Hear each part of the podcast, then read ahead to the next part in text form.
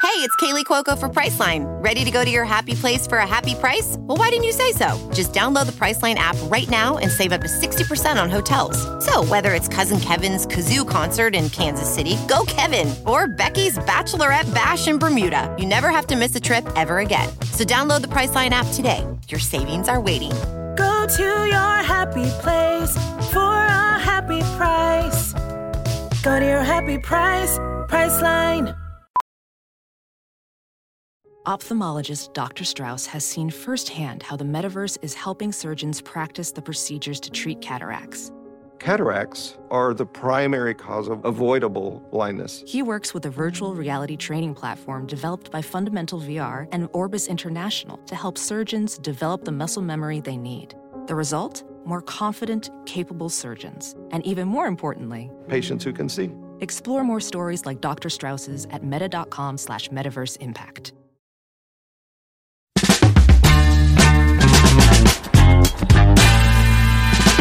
What's up, Fungal Associates? Welcome to Completely Arbitrary, the podcast about trees and other related topics. I am one of your hosts. My name is Alex Croson, and I am sitting across from.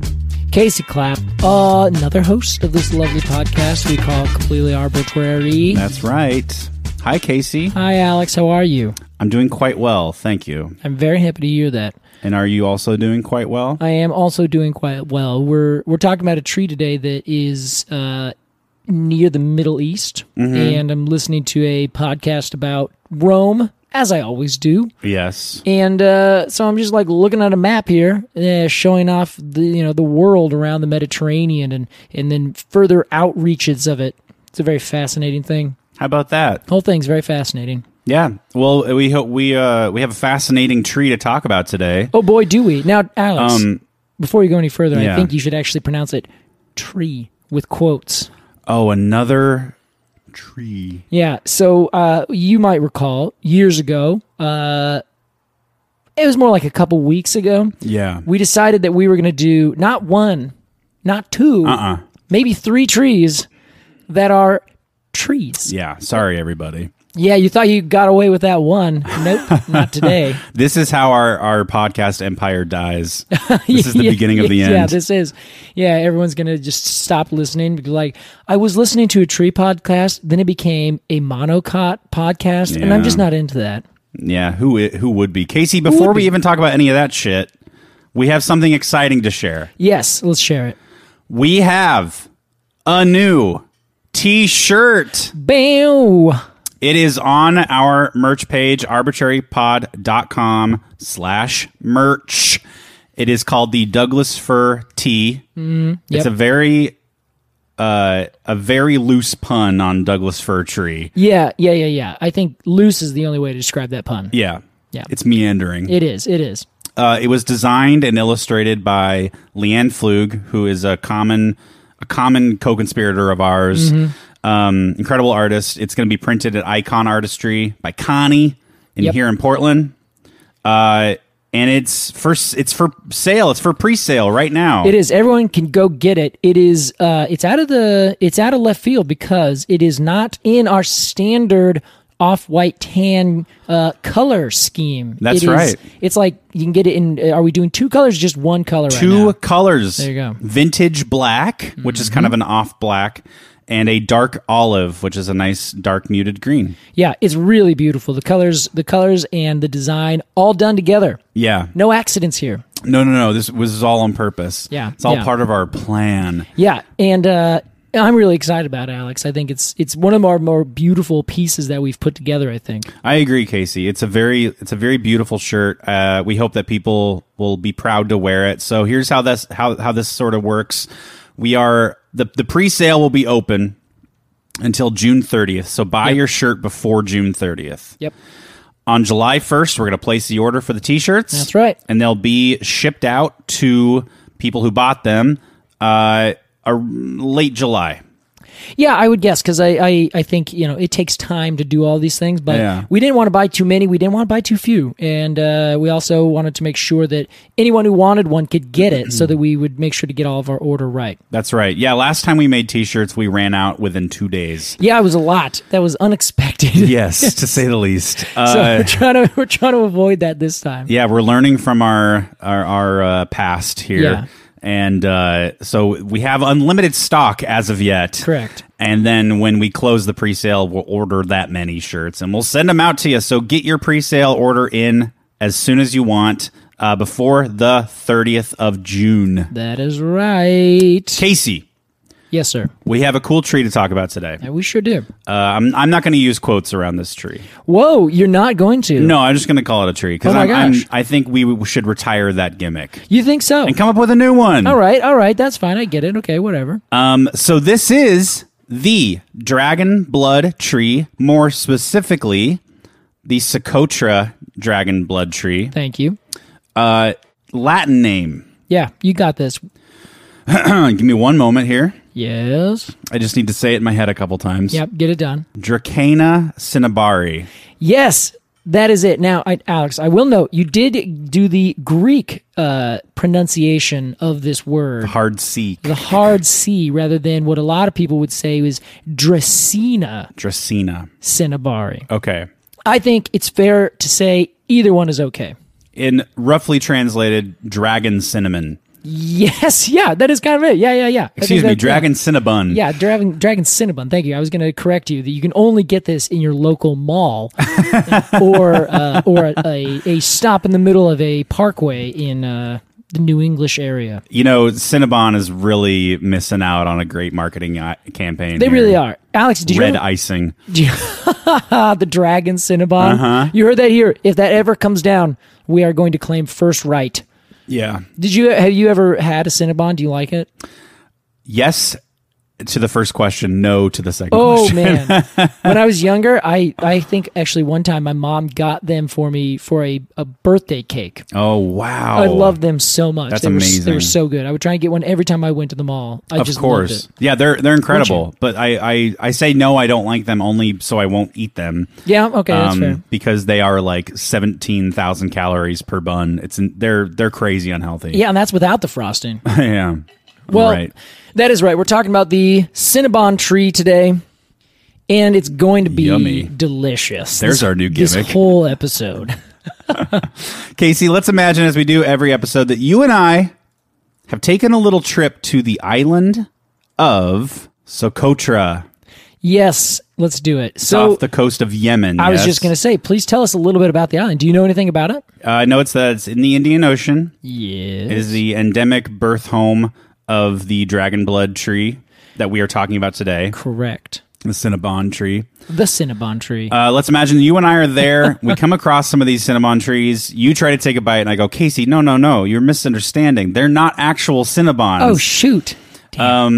Casey, let's ID this tree. Oh, Alex, I love us. I'm the one. I, by the way, that that idea doesn't make any sense because I would be the one to try to take a bite in the canon of our show. No, no, no, no, I'm no. the dumb fat guy. That is not it's just gnawing on the branch of a tree. Alex, get out of here. Get out of here. Oh my God. Respect yourself. Ooh, I got to be careful with that. We'll talk about that in Hel- Croson's homeroom trivia. Yeah, we sure will.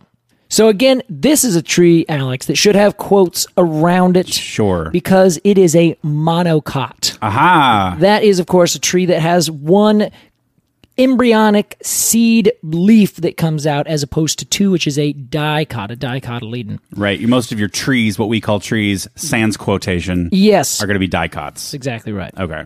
So uh, the other things that have to do with this uh, is that a monocot generally does not have secondary growth, which means it doesn't put on those rings and it doesn't have um, the meristematic cambium tissue on the outside that's slowly getting bigger and bigger and bigger. Right. The other things that is important to note is that the monocots tend to have adventitious roots that just start at the bottom. So they don't have those reticulated roots and branching patterns, generally speaking. Um, but remember the last episode, I brought up that there are there's a, a fuzziness, a fuzzy distinction between monocots and dicots, where they used to think there's just 100% one and 100% the other. Right. It turns out that that is not the case. And so we're covering this tree, A, because when we start talking about it, how can you resist talking about this tree? It's incredible. Yeah, we actually, Casey, I don't know if you remember this. When we were brainstorming for this podcast, Uh-huh. nigh in December of 2019, Uh, we were so excuse young. me, 2020, I was going to say, yeah, wrong. No. December 2020, you and I were talking about all the trees we wanted to cover. We just made a big master list. Do you remember Yeah. this? Oh, Uh, I do. I included the dragon blood tree. I remember that. yes, because it was so odd and fascinating to me. Yeah. And I had to break it to you. It's not a tree. yeah. Yeah. So we can never cover it. Exactly. Look at us now. Here we are. Much like any creative uh, endeavor, we we uh, we ran short of ideas, and we've circled back to. Whoa!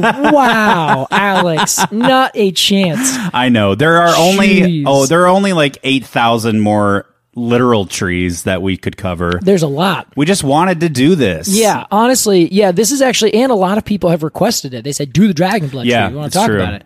Um, but we were like, well, you know, we don't want to make too many enemies out there talking about too many trees. Right. However, I will stand before we get into some of the the specifics about this tree that this i- this is the tree that fuzzies that line between Wow. monocots and dicots. Fascinating. Casey. So it is a tree that, unlike most of the uh, monocots, it actually has a kind of secondary growth. this is very cool. It's very interesting how it does it. It's kind of it doesn't make a lot of sense, but it, it happens. Is this the missing link? It's kind of the missing link, or at least it's it's it's more showing that there is a missing link somewhere. Okay. and that this tree's like, no, I still got it. Like uh, all those other things, yeah, I can still do it. I didn't lose it. It's the implication of a missing link. Exactly. That is a, this is an implication of a missing link. Wow. of a tree. Well, tell me more about these rings. Yes. So basically, this tree is is a fascinating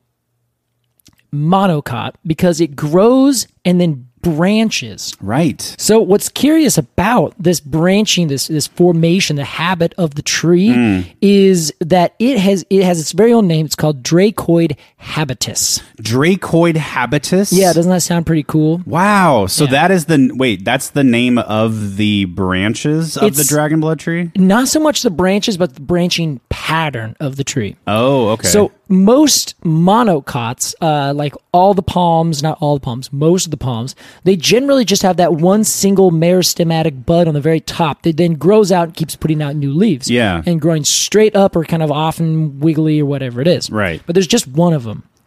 Every now and then you can get palms that will split and have two. Every now and then you'll get some that have many stems and they just kind of pop up. Every now and then there's a branch. The Joshua tree is a great example where it actually branches. However, the Dracena tree or Dracena tree does that, but what happens is it grows up with a single main trunk. Right. That trunk every now and then will get new vascular bundles that develop on the outside. And because of that, it will slowly get bigger because it's basically creating these new bundles on either side. They're not adventitious roots. There's another species um, that is Dracena drogo. And that one, or Drago, wow, Casey. that was a loud machine. yeah, these motorcycles out here on Sandy Boulevard Yeah, are just just a lot. so upsetting. So there's another species, Dracena drago, which will actually have adventitious roots that grow down from old branches. Remind me what adventitious roots are. Adventitious roots are roots that grow from seemingly a, a dormant bud. So they're just hanging out, then all of a sudden this root just kind of says, "Bah, I'm just going to grow out. And Oh. I- they pop out okay. from some place that is not an already existing root.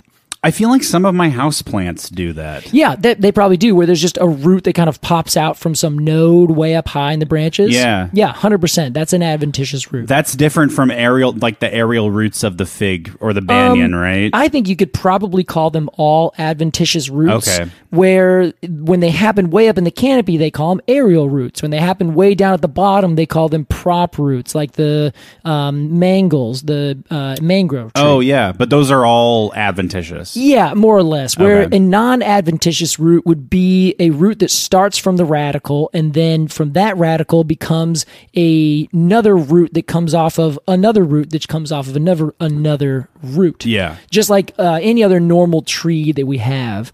But then um, some trees, this is actually a fun example, the western red cedar. Uh-huh. If the western red cedar gets some decay, and that decay turns uh, into a cavity, that cavity then fills with some amount of soil and detritus that then also decays and turns into soil, that western red cedar will send out adventitious roots into that new soil Oh. from inside the tree. Whoa. Yeah, it's pretty wild. That's cool. So adventitious roots are basically roots that grow from not another root. Essentially, they they say, "Hey, this would be a good place to have roots," and then they just pop a root out from a, a dormant bud somewhere. I say we we change the name All right, what do you think? because adventitious. The more I say it and hear it, I'm like, that's not a word. Oh wow, I love that word. I think we should make it adventurous, ah, okay, yeah, adventurous roots. which is almost the same thing. Yeah, it's like a root that's like, "I'm gonna go explore," and then Yeah. pops out. Yeah, okay, that sounds good. I think that's fair. Wonderful. So, um, this other species has it looks like it gets bigger because new vascular bundles grow down and make it look like it's getting bigger, which Okay. it, it is, but it's more just like a million different roots kind of piled together. Um, for our tree, the the dragon blood tree that grows on Socotra Island, that one doesn't actually do that adventitious rooting bit. It will actually just create little vascular bundles that kind of slowly get bigger and bigger. Then it'll create some more, then it creates some more, then it creates some more, and it slowly gets bigger. Now, Alex, as it does this, it grows up and then it flowers from that single that single stem. Uh-huh. When it flowers from that single stem, it then sends off two or one shoot left and right or from underneath that stem so in that first flower it's a terminal flower that comes up there the flowers can be a little uh, yellow a little white and they have these um, they're very fragrant and they end up making these little like fleshy berries that kind of turn black over time Interesting. and they do this about once every four years or so or maybe i've seen things that say uh, like 10 years up to 15 years like they kind of flower at different intervals probably based on the climate Are those still cons- are those considered like mast years? you know, I don't know if I would quite go mast years Okay. because I think a mast year there's low and there's high. where- Right. whereas there's there's always like some amount. With these, I think it's just like they grow in such dry habitats where they Uh-huh. have to build up enough water and energy, and then boom, they put out their flowers. Okay, it's And- like all or nothing. It's It- not yeah, like exactly. every year they grow something. Yes, precisely. Okay. Yeah. Cool. So as these flowers come out, um, then they turn into these fruits, but then that apical, um, that apical bud ends up dying, and then two dormant shoots from the side, or just two shoots, pop up and they go left and right. So now you have a Y Okay. with these two heads on it. Then each one of those, now you have two, each one of those will then at some point bloom and then, or if they get eaten or something, you know, anything like that, buds and new sprouts come from the side. Those then go either one or two.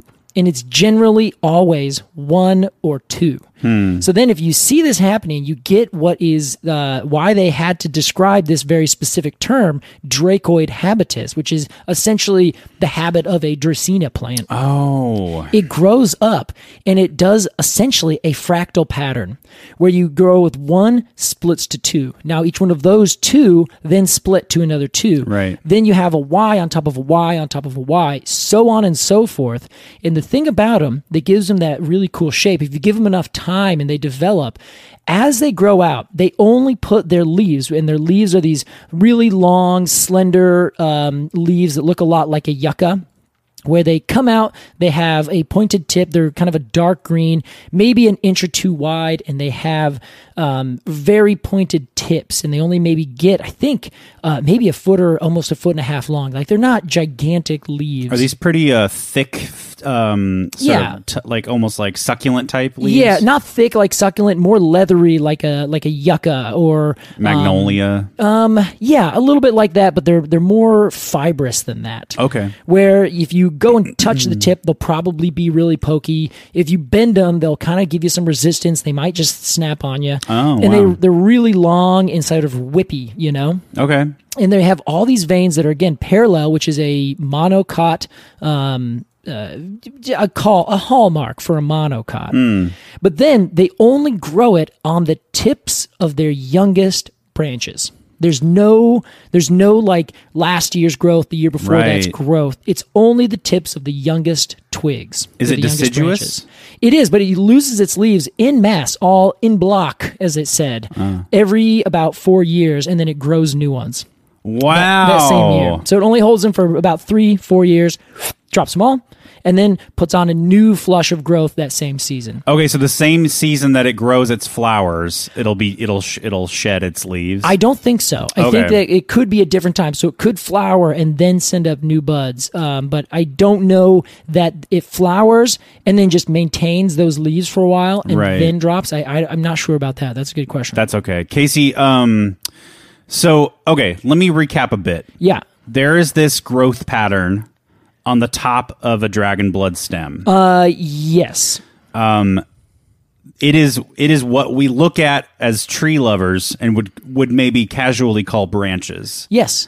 Um, but they are vascular bundles technically. Correct. They Okay. are vascular bundles that are, for all intents and purposes, very strong, and but they're not woody in the same way that a branch of an oak tree is woody. Right. Yes. which is curious because I I've seen cross sections of the stem of a dragon blood tree, and not only does it have the sap, which we'll talk about here in a moment, Yeah.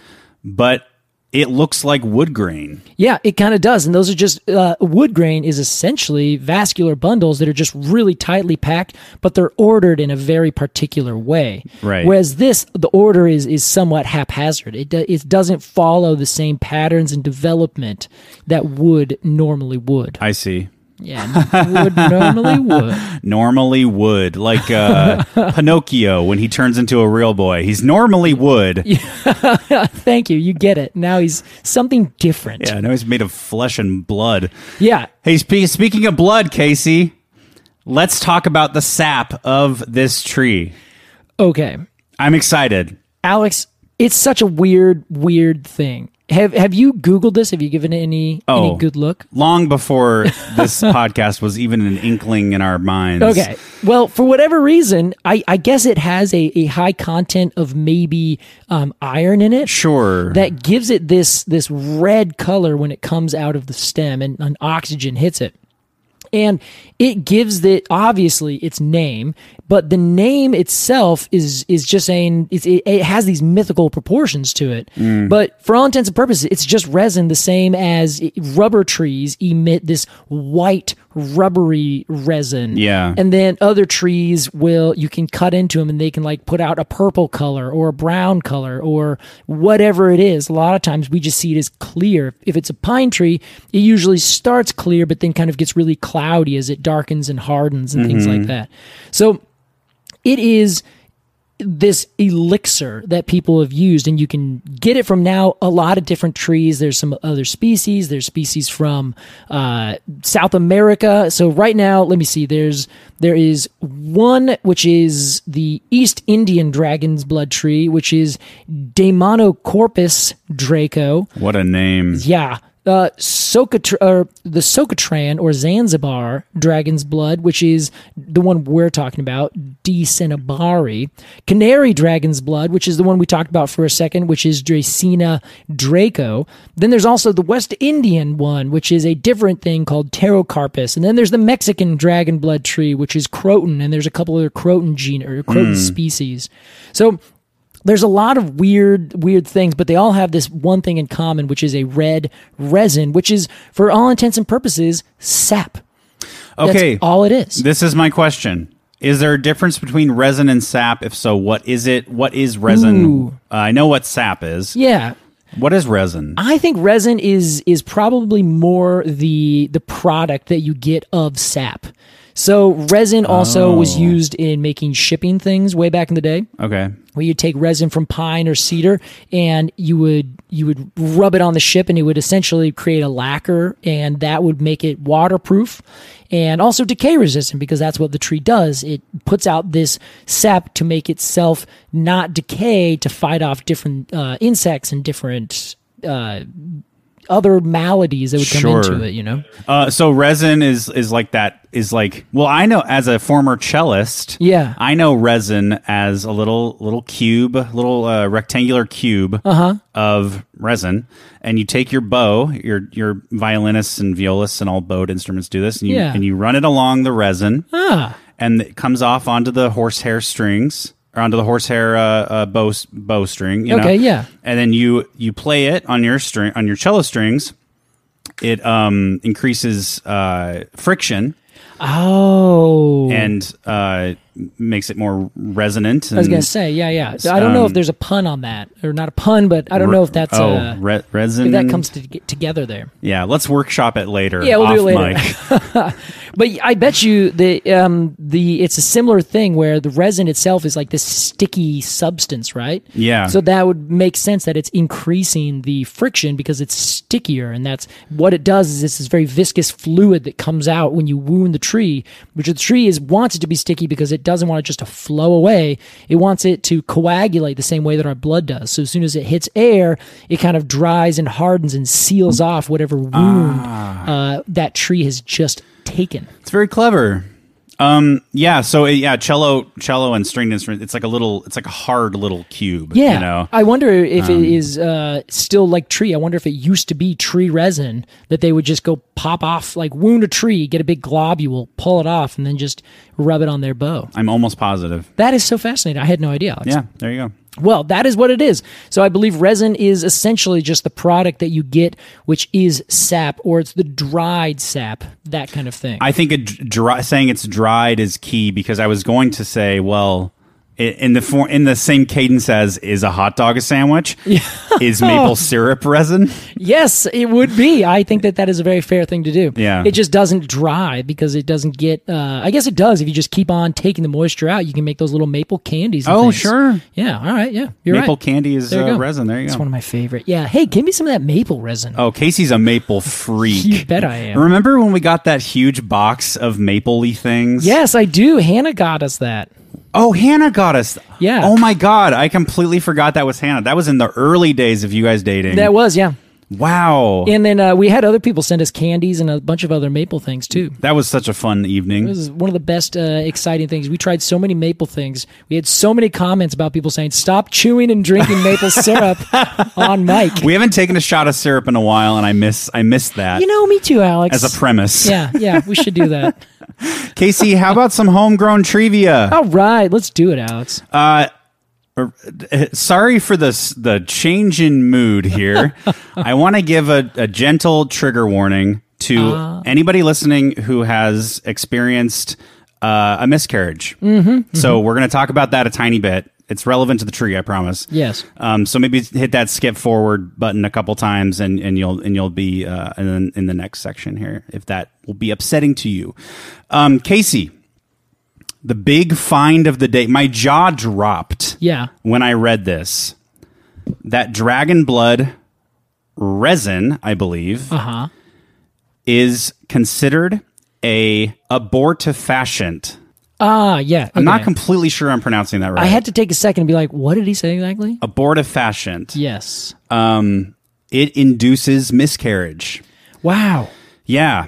So you would take that if you if you essentially were like, I, I don't want this child, or for whatever reason something happened, Yes. that Well, you would induce it yourself. Yes, I suppose maybe th- maybe the language is important there. Maybe it induces abortion Yes. as opposed to miscarriage. I think miscarriage uh, is is like something you don't want. Yeah, that would be something that just happens, I suppose. Yeah. As opposed to something that was done particularly. Correct. Yeah. Um. So that's enough about that, Casey. Yeah, there you go. Uh, the dragon blood tree and sap and resin uh, are used for I don't know a million different things. I think that's at least rounding down. For What, more than a million. Yeah, I think it's more than a million.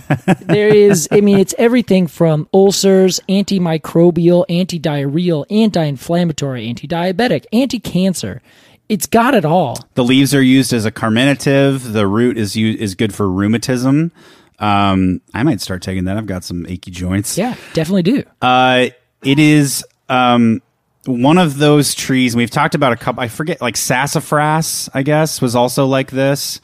um, that is just sort of a catch. Uh, whatever ails you, Yeah. take you, your dragon blood. You got it. Yeah. It's going to be taken care of. What do you think it is about a tree like that? Well, that- I have an idea. Okay, so yeah. I, some other trivia here, Alex, is where the name, uh, or rather, where the trees come from.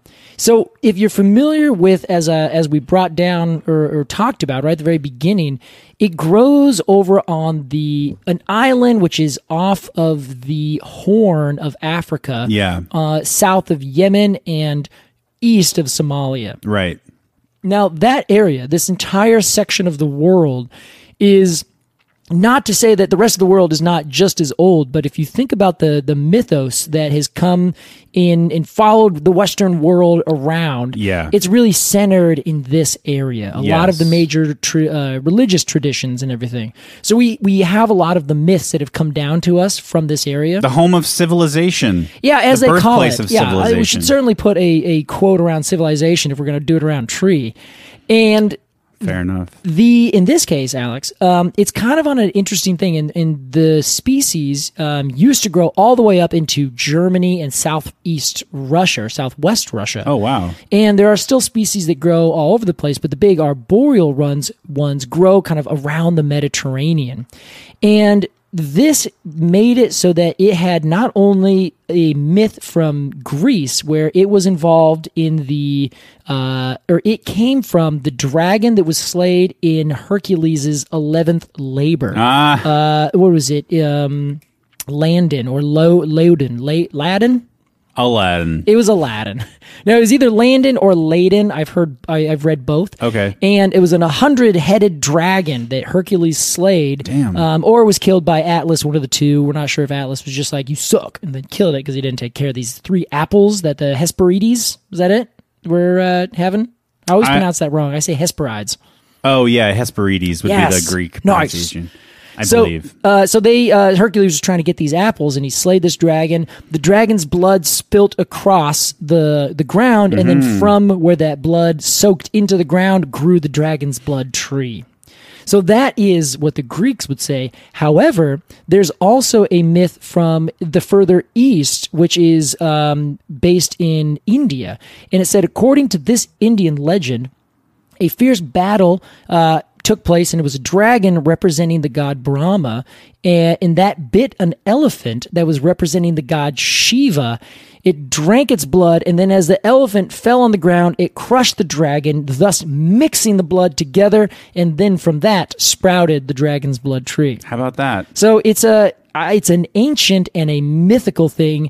Not to mention because the tree has the look and the appearance of all intents and purposes looking like human blood. Way back then, with these cultures, their spiritualness and their sort of religiosity m- made things and omens like that really intense. Sure. So then they started using this tree and using this sap for everything under the sun, and so it got these uh, this reputation for being it can solve anything. Like you know, in in all these magic traditions and shaman and things like that, it was like, hey, go get me the the sap of the dragon's blood tree, and then that will solve your ailment. You know what I mean? So this is a bit like uh, the dad in my big fat Greek wedding. How he puts he's he uses Windex on everything. Yes.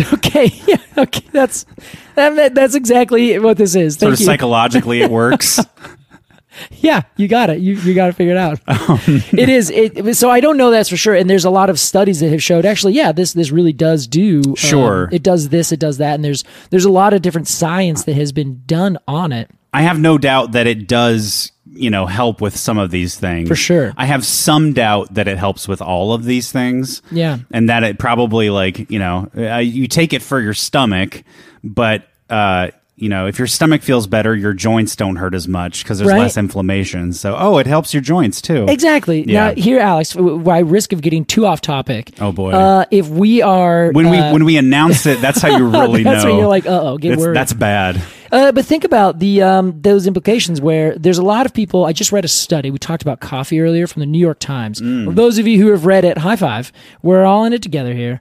Coffee apparently, like you live for significantly longer if you drink coffee, Okay. like one to two or one to three cups a day.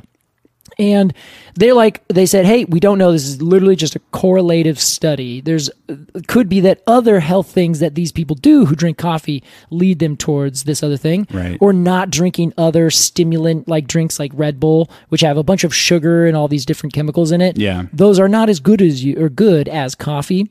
So this could be, hey, maybe you're drinking a lot of wine. You start feeling really horrible all the time, and they say instead of drinking wine, take the dragon's blood three, er, tree twice a day Yeah. for two weeks, and you do that, you feel great. And you're like, yeah, it solved my whatever. It's like, well, no, you just stopped doing this other thing. Yes. You know, who knows? Yeah, man. I, I'm I like I very like curious. that idea. So either way, you know, I think the point is here it works, and that is what gives it its magic. Yeah. So it's a magical tree, and it has been for centuries and millennia. You can't argue with the results. You can't argue with them, Alex. And here's one more result, Casey. We've been talking so long that we need a break. Yeah, we got to go drink some water. More completely arbitrary right after this. We'll be right back.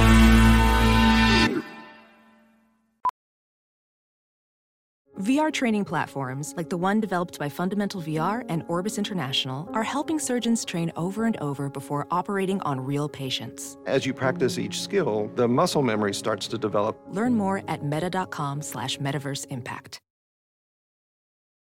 As you write your life story, you're far from finished. Are you looking to close the book on your job? Maybe turn a page in your career? Be continued at the Georgetown University School of Continuing Studies. Our professional master's degrees and certificates are designed to meet you where you are and take you where you want to go. At Georgetown SCS, the learning never stops, and neither do you. Write your next chapter. Be continued at scs.georgetown.edu E slash podcast.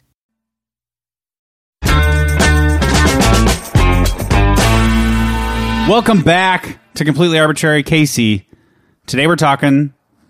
I need to look over at my computer every time I need to say the full name. Yeah. The Socotra Dragon Blood Tree Yep. of Socotra, the island. Yep.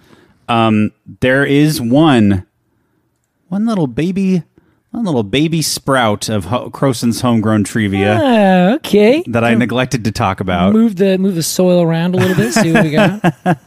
It's like the like the the flower in the boot in, Okay. in Wally. Oh yeah. Yes. and it's of specific interest to me because starting in the 18th century, dragon blood resin was used, speaking of stringed instruments, as a varnish yes. for violins, Interesting. more specifically for Stradivarius violins. Ooh, The best I of the see. best, Yes, Casey. I've I've heard quite a bit about this. of Stradivarius. They're pretty cool. yeah. Um, so yeah, that's all I wanted to say. hey, that sounds pretty good. I mean, I would love the idea of someone be like, I have a Stradivarius violin. It is varnished with dragon's blood. yes. And then have them like play something really intense and like have a thunderstorm come in. the Game of Thrones theme. Yeah, exactly.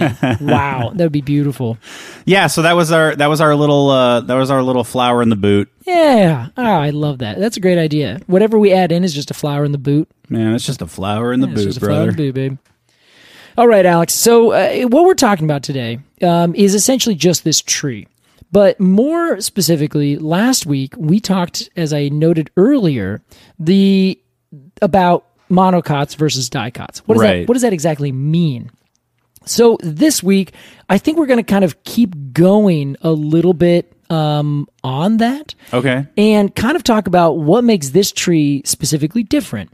And it's really that we just talked about their um, their their growth habit, where most of the time you have all these trees that are doing the same thing. They they are trees. They grow up. They are dicots. They have wood that grows out, and they have all those attributes that make something a dicot. Right. And then there's the monocots. They have just that single leaf that comes up. They don't get any wider. They have that one tall thing that uh, shoots up. They don't branch, and they only have these vascular bundles, right? So in this case, the dragon blood tree, like, it shirks all that. It's like, I don't need this. I don't even want to. Uh, I, I can't just grow straight up. Yeah. And this is an interesting thing that happens with almost all of the the plants that grow in really dry, desert like areas. Um, the great example is the umbrella um, thorn that we talked about in our world tour years ago. Yes, the Draves. Yeah, and then we also talked about um, talked about this with a couple other dry trees that just grow really low. Some oak trees do this, where over here in the Great Pacific Northwest we have trees that grow straight up. They get really tall, and they pump water from the ground up. 200 300 feet into the air Yeah. it's a whole system of, of tubes that are taking that water in and around the, the whole rest of the tree Pretty cool. as they get 200 feet tall, there is still enough moisture in the air that either some of them, like if you're a redwood, they actually suck in some of that moisture straight from the air um, through their leaves. Others are always taking it up from the ground, but there's enough moisture in the air that it, their leaves are not getting just sucked dry. So the water that's coming up is just this very intense, continual flow it's more that there's you know it gets hot so when those leaves get hot they close their stomata they don't let any more water out or at least a very very small amount of water as they're doing photosynthesis and things so essentially what i'm saying is that because you have more moisture in the air you can be 200 feet tall and you don't have to worry about desiccating which is just drying out Whereas, if you are in a deserty area, the higher you get, the more work you have to do, or the more water is sucked out of your leaves. Does that make sense? Say that one more time. The higher that you get, the more water is sucked out of your leaves In the desert. in the desert. because the sun is hotter. Um, or the, the, the air is hotter. yeah, because and there's also more air going by, so you have the Right. the wind is coming through and just like sucking you dry. So it's just like if you go out and you're in wind, you are constantly getting cooled because you're you're basically getting your moisture right sucked out of your skin. It's just drying really quickly. Uh-huh.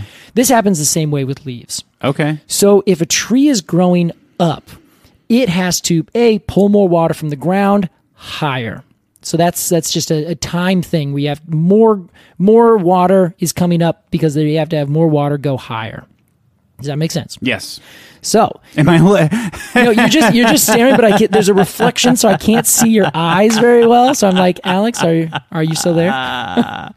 I might as well be wearing uh, sunglasses. Yeah, a I'm, little I'm bit. taking my ref- I'm taking my very reflective glasses off so you Thank can you. see my eyeballs. Oh my God, Alex, I've never seen him so clear.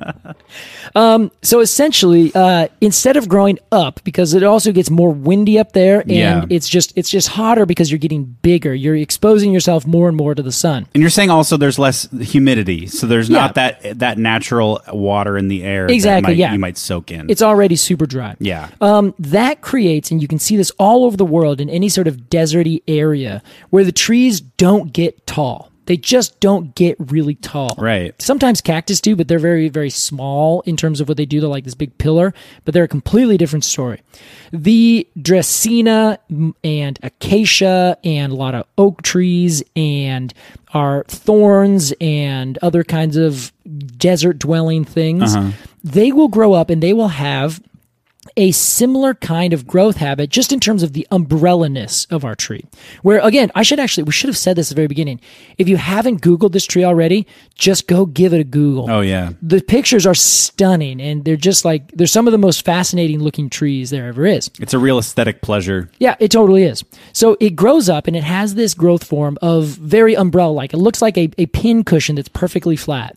And it doesn't do this because of things eating it, it doesn't do it because of anything. It just grows really tightly, creates a lot of intense shade directly underneath it, and grows out really wide, but not high. Yeah.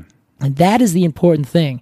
And a bunch of species do this. The the acacias and savanna trees in Africa, again, are a great example, where they have really long, wide spreading branches, but nothing that grows up too high. Casey, I'm I've made a connection here, and I don't know if this Yeah. is relevant at all. Well, let's find out. But this kind of reminds me of root structures. Mm, There's yeah. this common misconception that roots grow really deep, Yeah. which is incorrect. They, uh, I, I'm painting with a really broad brush. yes, it's here, mostly but- those those temperate trees in our in our forests in anywhere that is eh, well mostly anywhere even in the tropics. You're- Yeah, you're they right. they don't grow down. The roots don't grow down more than a few feet. Yeah. but they grow out really far. Yes. because it's easier. So is that sort of what's happening here? These Yeah. these these plants don't grow up because it would be harder, so they just grow out instead. They can get everything they need by growing out. Yeah. yeah, they don't need to go up, and in fact, the further they go up, the worse things get for them. there you go. The higher they go, the more wind there is and the more desiccation happens to their leaves.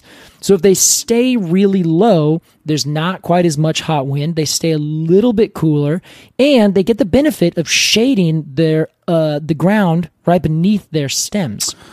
oh, okay. Well, I, that maybe answers my next question: was why not why grow at tall at all? Yeah, that's that is a very good question. Why grow tall at all? My bet would be that if you can grow tall and grow up, you kind of take your way yourself away from any grazing animals. Goats would be the thing that I would think of. I see. So you want to grow up just to get a little bit, um, but also if you grow up a little bit, you can still like get above the fray for everything else that's around you. Um, and it might just be they're that's what they do. They grow up. That's where they have that meristem that is growing. It's at the top, so it just has developed this where we grow upness. Okay. But then again, why is a tree strategy a good strategy? So this is a, this is a very good question which goes back to another part of this, which is why are these trees here in the first place? And as we talked before, they have this um, this old relicness to them, where you look at these photos, you're like, there's a desert, and then every now and then there just looks like an open parasol out in the middle of nowhere, and you're like, what? Why are they? Why are they growing like that? Why are they growing here? And it's very likely that these are a re- relic population from a group of trees that used to grow all over North Africa, the Mediterranean, the Middle East, all through into uh, India and South. West Russia and all the sort of area that we now call like you know you look on a, s- a map that's centered around Europe as most of them are that whole area used to have species like this two um, species from Europe they found that have been extinct one they, they- they found them from pollen grains so one was in Bavaria and the other was in I think Southwest Russia so they found these trees and they're thinking, well, maybe way back when there used to be, uh, and this is before the Sahara Desert even existed, when conditions were way more tropical. And you could have trees that say, well, I need to grow up because if I don't, all these other dumb shrubs around me are going to outcompete me. So I need to start growing up and getting high. So this tree at some point developed the ability to have this growth pattern, which is spectacular. It's like tree fractals. Yeah. And I just you can't help but look at it because it looks it looks like a fractal, which is just like a really amazing like it's it's so satisfying as a human to look at just patterns repeating themselves over and over and over and over Yeah, man. this tree has that, but then it has that weird pincushion like top. So it's very likely that this tree developed its growth pattern millions of years ago, like in the Cretaceous or before, Okay. where it had to be a little bit higher. Now, if you are a tree and you're trying to successfully grow out and fight everything that, that is around you, it actually pays to grow up and grow out. So if you grow up and you grow out, you end up competing against the things and you get your space and your sunlight. So if that's what you do, and then you start growing up, you're having a great time, everything's really great. Slowly but surely, the climate starts to change, and you have to adapt to that. The trees that grew up but also were very compact ended up competing better because they didn't grow too tall, m- not not a single inch taller than they had to, but they also could only get uh, or could shade the area around them, so their space was was perfectly made into their own micro habitat that they made themselves. Yeah. So that is that probably what happened. Where that that would explain why they grow the way they grow because they essentially evolved in one situation and now just adapted that to a new I situation see. but the growth pattern of these trees is what really has gotten a lot of people like amazed about them because you can see this happen like i said with the acacias and everything else but this is a monocot that developed that same growth pattern which is unlike any other growth pattern that you'll see. It's almost a, unique to this kind of tree. There's a couple others that do this. Another euphorbia species, or a species in the euphorbia, you know, grand family of plants that did this same thing, but you only see very few that have this Y shape. So it's just a Y on top of a Y on top of a Y with an I over here, then a Y on top of that I. Specifically, monocots that do that because dicots do that. Um, Yes, right? dicots do that all the time, but they don't necessarily do that as perfectly. Right. This is a very. It, I mean, it looks like it looks like it was drawn with like you know uh, a drafter's tools. Yes, yeah, yeah, right. It's, it's very it's very kind of uh, unnatural. Yeah, and I'll give you an example, Alex. Um, the ash tree is a dicot that does this. It is in the genus Fraxinus, I'm specifically talking about. They are oppositely budded trees. So those oppositely arranged buds are also going to be the opposite arrangement of the twigs that grow from those buds. So if you're looking at an ash tree, an ash tree has the same kind of style where it has one single stem that comes up that then branches into two stems. Then each one of those stems branches into another two stems. The biggest difference is that in the ash tree or the dogwood or the maple, but you can see it really clearly with ashes. Again, genus Fraxinus those ash trees will grow up, split, but then maybe one splits towards the center of the crown, so it doesn't get a lot of light. The one on the other side split towards the outside of the crown, it gets a lot of light. So it keeps growing robustly, but then the one on the inside ends up dying, and you only get that one on the outside that continues. And then years go by, years go by, and you can't even see that little like bloop where it came out from the main stem. Yeah. You just see kind of a, a, a little S curve, and then the branch comes out. Right. And you would never know that, well, 40 years ago, there was a Y right there, but only half of that Y has survived. And now that is the big branch that we see today. The uh, Dracaena trees are dragon blood trees. They grow really slowly and they don't grow really big and they stay very tight and compact and they only grow the very outset. But because everything grows at the same time, all their leaves come off, then they grow this new bit. Those all happen at the same time. So they're all growing equally up and out. So you don't end up getting these this side died, this side didn't die. You tend to always get both sides of the Y surviving because they're always growing right next to each other. Hmm. I see. One's not shading the other out. And that is because they only do that growth at the very tip of each one of those individual buds. What a curious. It's tree. so curious, Alex. I think it's a perfect way to describe it.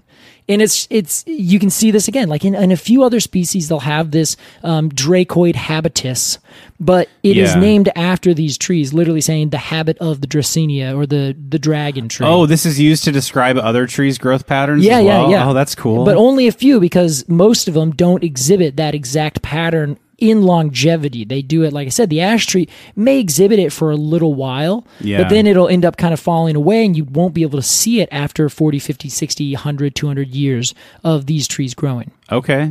So that's uh that's what it is, and it's indicative of not only the habitat but also where it came from, but also just the uniqueness of this particular species of plant. Yeah. where it grows in this very specific way. Well, Casey, you know I love a unique tree. I know you do. and speaking of my feelings for a tree, Oh wait, what do you what are you gonna do next? well, Casey, I propose that you and I give our review of the Dragon Blood. I think that sounds like a great idea, Alex. Here's how it works. Wow, we just turned into like a. we just turned into professionals for three seconds. For and I, three seconds. I couldn't handle it, so I had to shine a light So on it. we- Sorry. Yeah, we have to be like, whoa, whoa. So we are not professionals here. what are we talking about? uh, we're going to give it some final thoughts on this cool tree and then give it a rating of 0 to 10 golden. Uh, should we, well, we can't do. Let's, do- let's let's go ahead and do golden cones. I think we should do golden cones. I think that's very fair. Okay, of honor, Casey, as our resident expert, will begin Yeah. with you. So I I love this tree. I I've wanted to talk about it for a long time, and so this is really Yeah. just an excuse for me to do a deep dive. And I've read through a bunch of different papers on this tree. They're fascinating in every regard. They're fascinating because of their their sort of cultural staying power.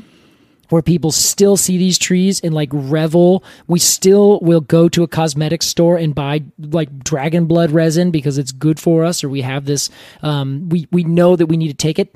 We also have this like really unique biological and uh, kind of evolutionary path that a tree has taken. Yeah. And then, aside from all these other things, you can give it, okay, you got a thumbs up here, you got a thumbs up there. You look at the tree and you're like, whoa, that is sick. That, Yeah. Like, that's a cool looking tree. It has everything that is fascinating about it, except, you know, technically, we're not going to call it a tree. I will just, I disagree. This is, I think, the most tree like tree you can almost ever imagine. The t- most tree like non tree. Yes, yeah, I think that's fair. That'll Okay. be what we're going to call it.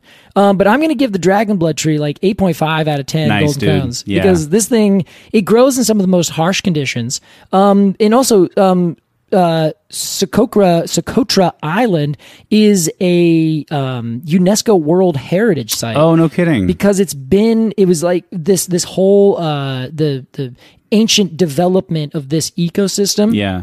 like way back when when this tree was growing in a completely different way it then just sidled its way off of africa though it's still on the african plate and developed this ecosystem essentially completely cut off from the rest of the rest of the world so it's got this really unique set of flora and then the people who live there basically uh, they went there like 3000 years ago and kind of got themselves in balance with the ecosystem and it's been that way ever since Wow. so like the whole ecosystem is really unique and it's protected and it's gorgeous. And these trees are the centerpiece of it. So I I'm easily 8.5 out of, out of, out of 10. I mean, it's just it's an incredible tree. Wonderful. So that's what I'm gonna do. I'm gonna 8.6. Let's get 8.6, Alex. Wow. Just, just from looking at it, You it's just talked yeah, it just keeps moving me up. 8.6 golden cones. I'm going to stop you there before you go any higher. 8.7, Alex. Oh no, you gotta Casey, stop me. He's out of control. 8.6 Golden Cones of Honor for the Dragon Blood from Casey Gleb. Alex. Yeah. What do you think? Because if there's one tree that I think could like hit you where it aesthetically pleases, Oh, baby. this is this has got to be it. This is a this is a real winner if Yeah. you're a fan of nice looking things. Um I love how unique it is. I love the name. I love its namesake. It's blood red sap. yeah. Oh my god. I almost forgot about that because of all the other cool shit that we learned about it today. Hey, that's always nice. Yeah, it's a nice little nice little bonus at the end. Um I like its importance culturally. I love a culturally important Yep. tree. yep.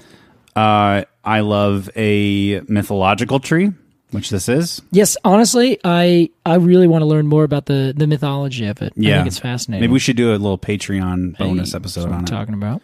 Oops. Wait, Now we have to. um, yeah, I love that it it's uh, prolific in in the me- in the medical arts. Mm-hmm. Uh, So, like, if this was going, if this tree was going to university, it would be like one of those like 19th century university students that get like six degrees in a matter of three years. yeah, like, well, they're actually a PhD in literature and they're a medical doctor. yeah. in their spare time they got a botany degree so Yeah. what are they going to do uh, in their spare time It only costs them three hundred dollars. it only cost them $300 oh god uh, man, I am really feeling a 9.0 for this tree. 9.0 oh. i just Yeah. i totally feel that And I, I like your I like what you said or what I made you say that it's the most tree like non tree. yes i think it's fair I think it's like an honorary dicot. ooh Um, oh, and it's an honorary tree it makes me feel really good with honorary cones. Yeah, there you have it. exactly everything about this tree is honor That's right, Casey. Casey, that was our review of the Dragon Blood. It's time for our completely arbitrary Q and A. This week's question is from Crystal Adams. This one jumped out at me, Casey. okay what do we got Crystal writes, "Hello, Alex and Casey. Hello, Crystal. I've seen a few albino. You heard me right. Coastal redwoods." oh yeah in California and curious if there are any other common species that albinoism can occur in. Thanks for the podcast. And then I don't understand what Crystal means by this wind falling for you guys. Is that a pun on It might be windfall is uh is what happens when a tree gets knocked over by the wind. Oh, so it's a pun. I think it's a pun, but also we're windfalling for you too. Casey, what do you think? Uh, albinoism in trees. That is there- a very good question. I, I had to Google this and I was stunned that it's a thing. it's amazing, isn't it? yeah, what it's hap- what's happening, and are there any other species that it's common in? So there are. It, it isn't a a the world's most common thing that happens, but essentially what this is is a mutation in the tree that makes it not be able to grow any amount of chlorophyll Okay, which is for those of you who are interested, chlorophyll is the pigment inside the chloroplasts, which produces uh, the ability for the tree to make light. and it makes the color. gr- It makes plants green. Exactly, it is a pigment. Yeah, so it absorbs all the other light spectrums except for green and reflects that back to you, which is why it appears green to us. All the other spectrum of colors get taken in. And a quick Google will bring you to a um, a Wikipedia page called albino redwood. And I only say that you should click on that because uh, you can see it looks like snow covered um, redwood but it's not like it looks fake. It looks like a redwood tree that you'd get at the at a, a Kmart because you want a plastic Christmas tree Yes. or something. It's exactly what it looks like, but it's hundred percent real. So it's just it's worth. This is another episode where it's just worth giving a quick Google to see exactly what we're talking I about. also see some pictures here that make it look yellow, but that might just be the color temperature of the camera. yeah, exactly. But I think it also might be a little bit like it's there. There might just be a little bit more. Uh, there's some shadows, like you're saying, but there could be um, a tiny bit of yellow pigment because Yeah. there's lots of pigments in a plant. Chlorophyll is just the big main one. But you know, like whenever you see any trees changing colors during fall, those are other pigments, uh, carotenoids and cyanokides or cyana. Uh, cyan colors. What am I thinking? There's another term. Cyanide, Casey. Sci- I know I said that, and I was like, "That's not the right term." um, so uh, those are the different. Uh, that might just be some remnant uh, other pigment inside the tree.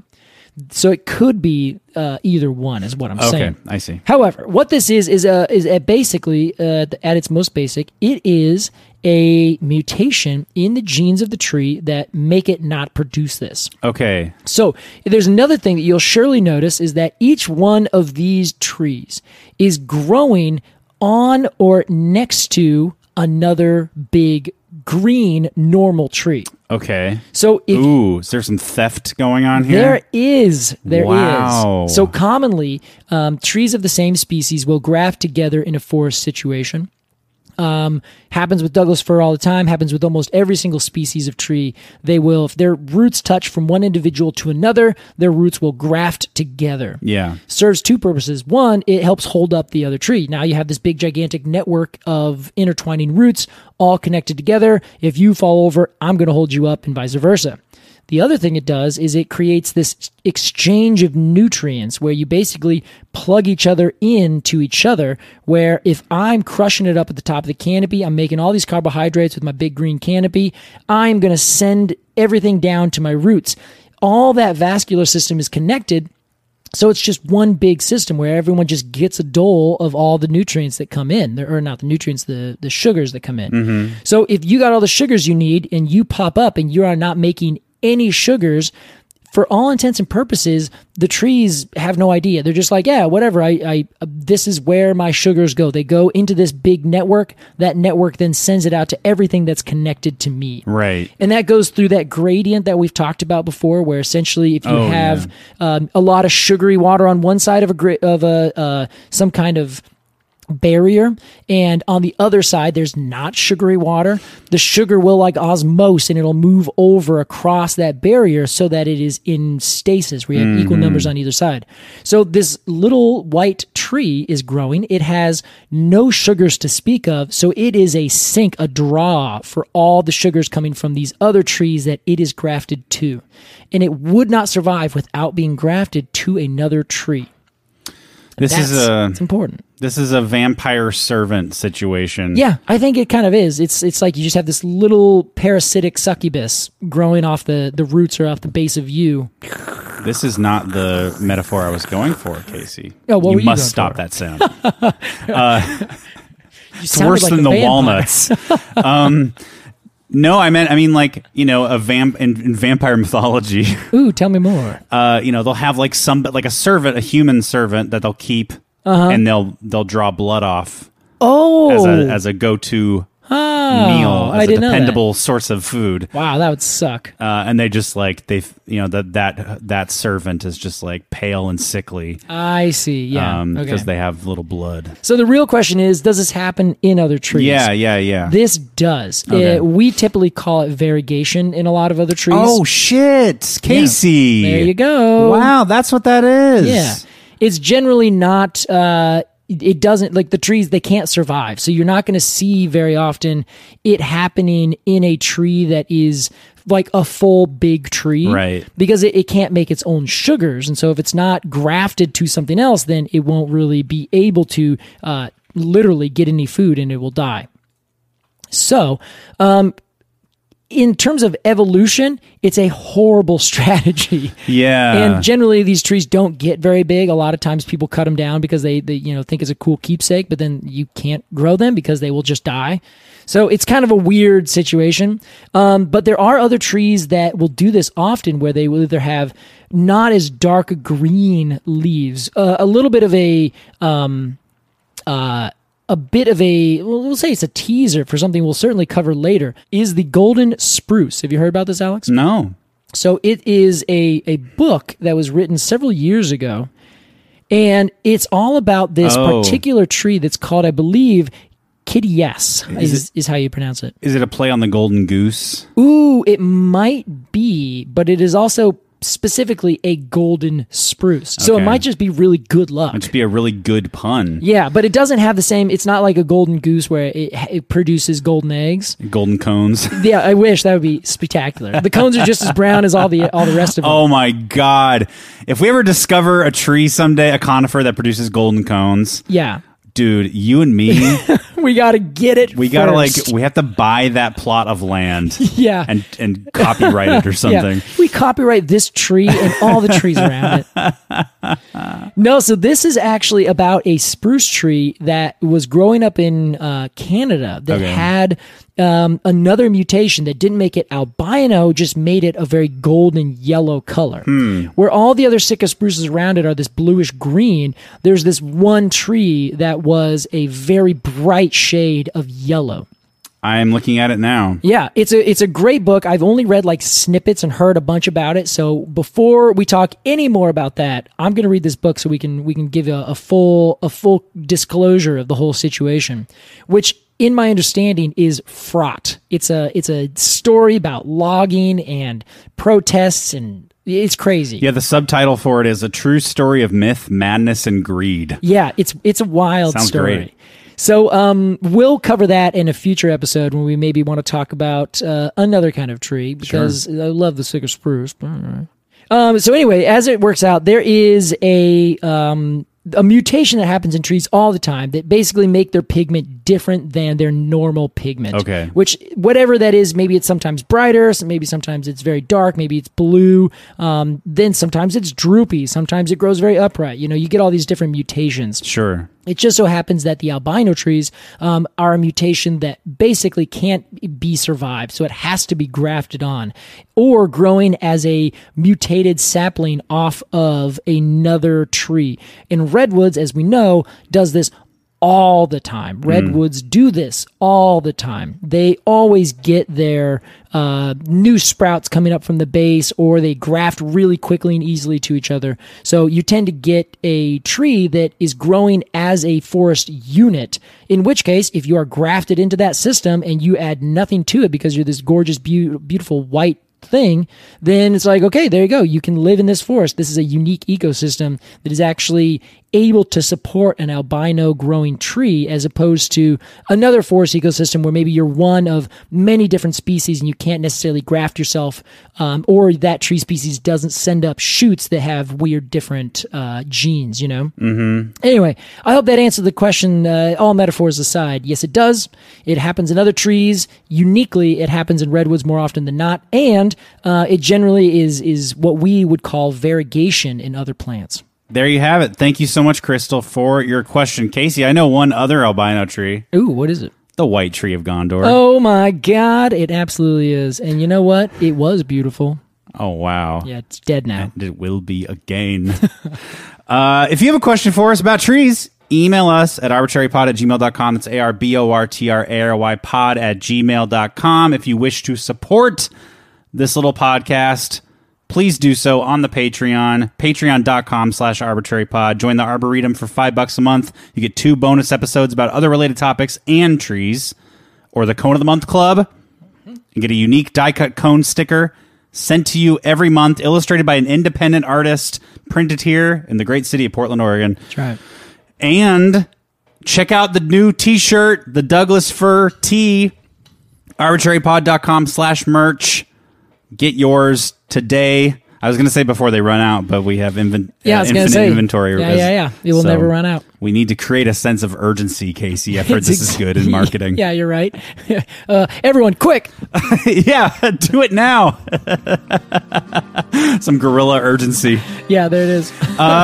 Casey, what a tree. I, I, I enjoyed this conversation, um, and I, I'm glad we covered this tree, yes, me too. um, even though it goes against everything we hold dear. That is very true. However, next week, Alex, we have one more tree. You're fucking kidding me. One more tree Right. that we're going to cover because everything good comes in trees.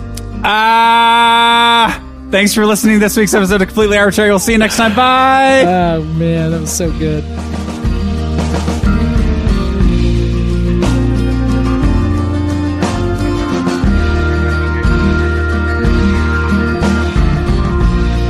Completely Arbitrary is produced by Alex Croson and Casey Clapp. Our artwork is by Jillian Barthold, and our music is by Aves and the Mini Vandals. And you can support the podcast at patreon.com slash arbitrarypod. And find additional readings at completelyarbitrary.com.